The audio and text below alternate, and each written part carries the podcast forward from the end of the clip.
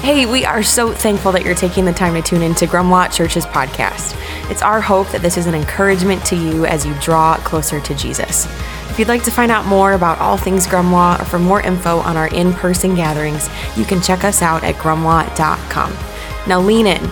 We're expectant for how God is going to use this time to speak to you today.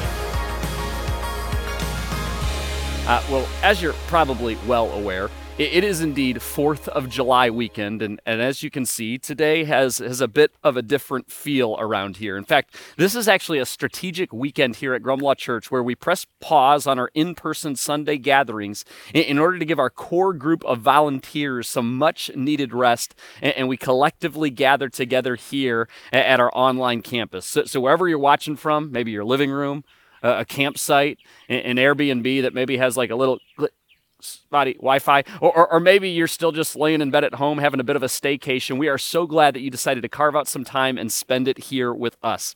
Uh, right now, we are smack dab in the middle of this series titled Upside Down, uh, where we're exploring some statements that, that come right at the beginning of what is easily Jesus' most famous recorded sermon. Uh, it's been dubbed the Sermon on the Mount. Uh, these statements, which we, again we find at the beginning of Matthew's gospel account, specifically Matthew chapter 5, uh, they're often referred to as, as the the Beatitudes. And, and we've learned uh, throughout this series that this term beatitude, in its most literal translation, uh, it would yield us this, this term in our English language, blessedness, which is why each of these statements begin with the word blessed, or if you grew up going to church, you say blessed. But, but it's so much more than happiness, it's so much more than favor. It, it's underscored by God's grace in the life of the believer. That is, you, can't experience the, the blessedness that's being spoken about here apart from, from Jesus himself. It's something that's reserved for those who, who earnestly seek him. There is a divine component to the blessedness that Jesus is, is speaking about. And understanding that's really, really important. Because admittedly, as you read these statements from a strictly worldly point of view, they make absolutely no sense. They seem to be the complete opposite of what we would normally think and what the world would in fact tell us. As the title of this series would suggest, they are very much upside down. Which, by the way, if you're just beginning to explore, you're just kind of beginning to lean into this conversation surrounding Jesus, it is a very important, even foundational truth for you to understand. Most of what Jesus would teach, most of what he would model, most of what he would advocate for goes against our, our natural instincts. It's the complete opposite of, of what our world would advocate for, what our world would model, which on the surface, right, that, that seems a little bit odd, right? I mean, is, is Jesus just trying to be difficult? Is, is he being the contrarian just for the sake of being different? That's maybe what our, world would attempt to convince us of regarding Jesus. But, but as it turns out, uh, Jesus is actually just trying to protect us from, well, us, protect us from, from ourselves. He, he's trying to protect you from, from you.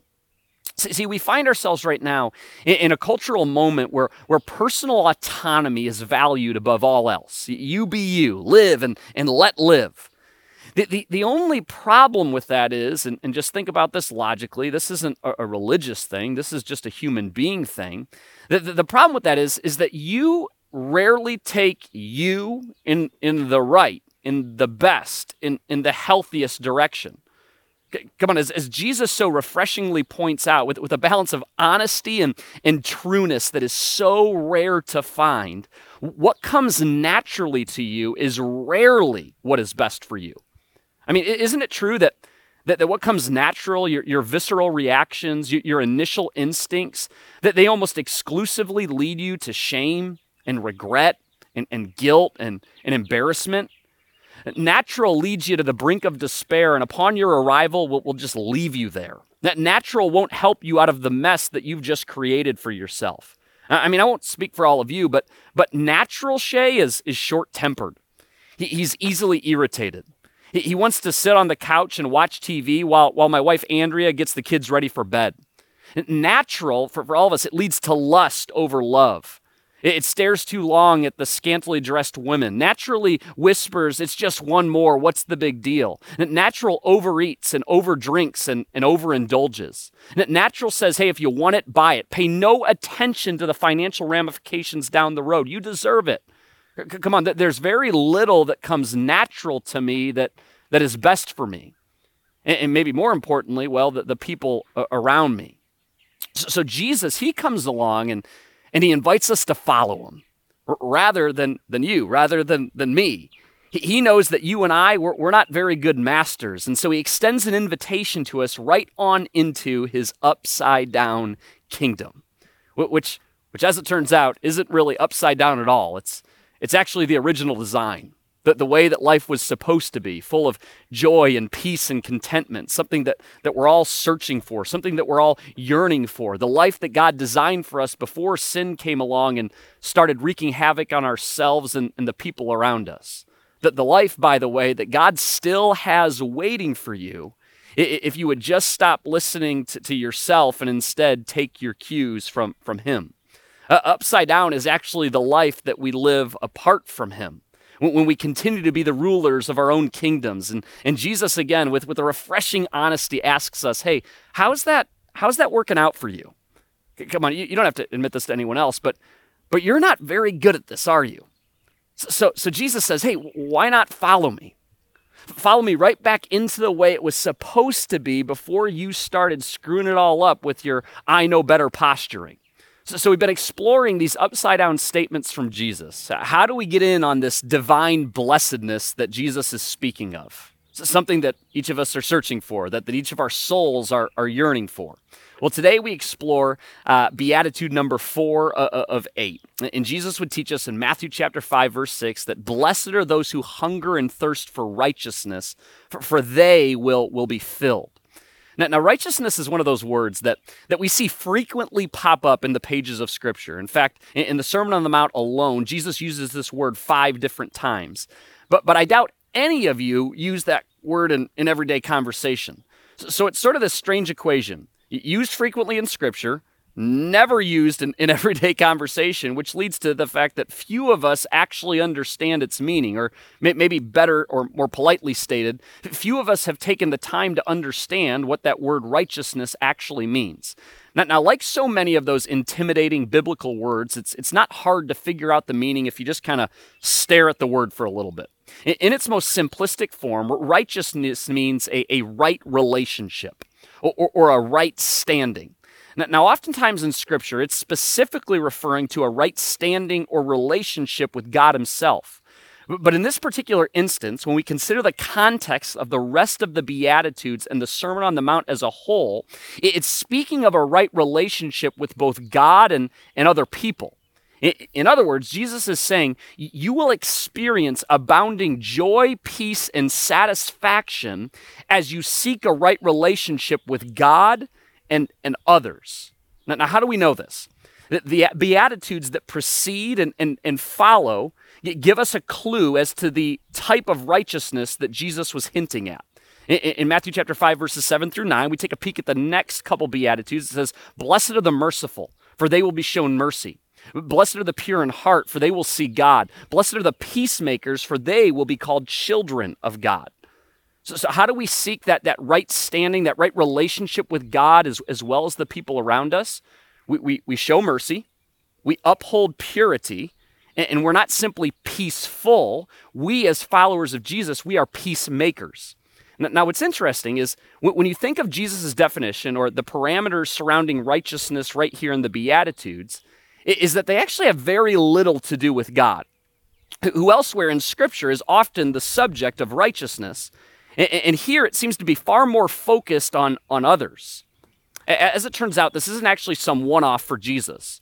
Jesus went out of his way throughout his time on this earth to make sure that you and I understood that, that our love for God is best illustrated, demonstrated, and authenticated by your love for other people.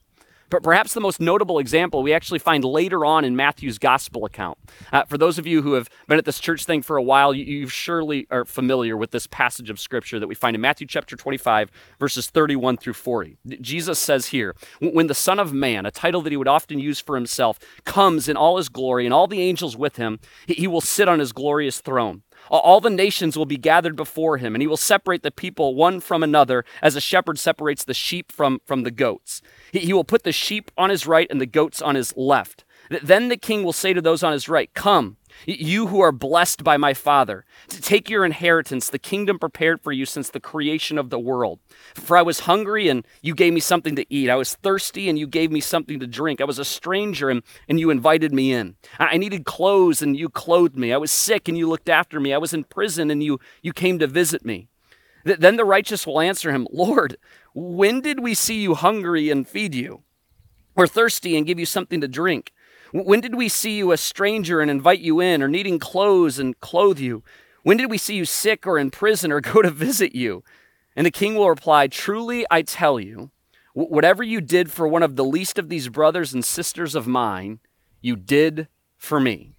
Let me read that verse one more time. The king will reply, Truly I tell you, whatever you did for one of the least of these brothers and sisters of mine, you did for me. See, see it's sort of like Jesus is saying, whatever you do for others, it's like you're doing it for me. Which, again, if you think about this actually in purely human terms, it, makes an incredible amount of sense, right? And anyone in particular who has children, you, really get this idea. You want to know, actually, the quickest way to get on my bad side? Do something mean ill spirited, disrespectful to one of my kids. Nothing will ignite the righteous anger of Shay Prisk faster than if you mess with one of my children. But the, the opposite also holds true. You, you want to know the fastest way to, to get on my good side? To, to butter me up? Do something kind or loving for one of my children. In fact, uh, my youngest son, Oakley, recently, uh, he was watched by a dear friend in, in this faith community. Uh, and upon picking o- Oakley up, uh, she immediately took him to a store and literally let him pick out any toy that he wanted. And because he is obsessed with like trucks and construction vehicles, he, he picked out like this massive excavator that I will just admit I would have never let him purchase. Then she took him to McDonald's and let him, of course, get a Happy Meal. We're more of like the dollar or like buy this thing and you get another thing for a dollar family. So that was pretty th- thrilling. Then she would bring him back to his house and he got to drive a Power Wheel, which let's be honest, as a child, there is nothing better than driving a, a, a Power Wheel. And, and, as she was sending my wife and I pictures throughout the day, I, I literally thought to myself, good grief, do I love that woman. remember, human beings are God's most prized possession. He quite literally placed a part of himself inside every one of us. He, he goes actually out of his way to let us know that he, for instance, has every hair on our heads numbered. He, he, he knitted us together in, in our mother's wombs. We are God's children. So, so the quickest and the most surefire way to, to please God or, or pursue righteousness, be like Christ to, to one of his kids. C- conversely, the, the quickest way to ignite God's righteous anger mess with one of his children, B- belittle, devalue, gossip about, ignore, to take advantage of one of his children. Blessed are those who, who hunger and thirst for righteousness, for they will be filled. See, when we think about it that way, it shouldn't probably surprise us that, that Jesus teaches us that the best way to pursue righteousness vertically with God is by pursuing righteousness horizontally with the you next to you. And according to the righteousness that Jesus speaks about in the Beatitudes, we are to show mercy, uphold purity, and be peacemakers. Let me give us a, an example, maybe from each. Uh, you want to know why uh, you shouldn't lose your mind on the person that cuts you off while you're driving? You're like, oh, I, I think I know the answer to that because in the Bible, doesn't it say, "Thou shalt not get angry"? Like, there's there's a there's got to be a rule about that, right? It's like, nope. It's because when you lose it on another person, and, and in turn you, don't extend mercy, you're showing that individual quite literally the complete opposite picture of Jesus. A, a person that, oh, by the way, Jesus saw fit to die for. A, person created in the image of God. When we're unwilling to extend mercy to a lousy driver or, or a coworker or a boss or our spouse or a neighbor, we are actually withholding the very thing that Jesus poured out on the cross. Let's talk about purity. All you non married dudes, you want to know why you shouldn't pressure females sexually?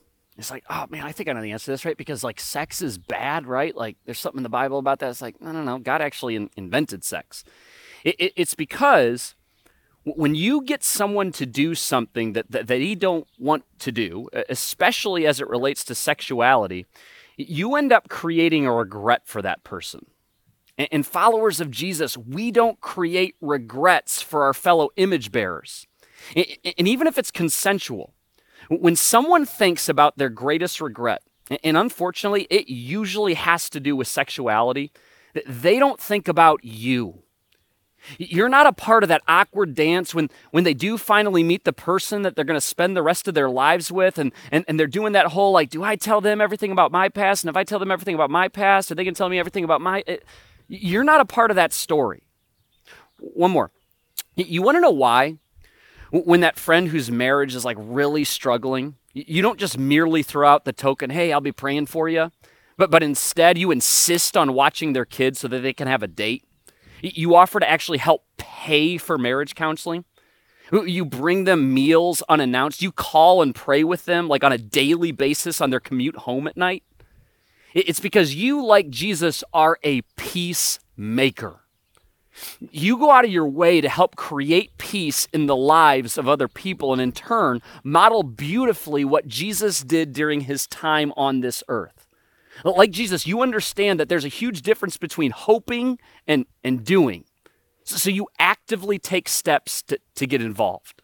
But blessed are those who hunger and thirst for righteousness, for they will be filled. And, and, and oh, by the way, when you begin to pursue righteousness in this way, you'll begin to experience a contentment that previously evaded you. Not only is there rich blessing in the here and the now on this earth, as Jesus says, you will be filled. You get to look forward to the riches of, of eternity.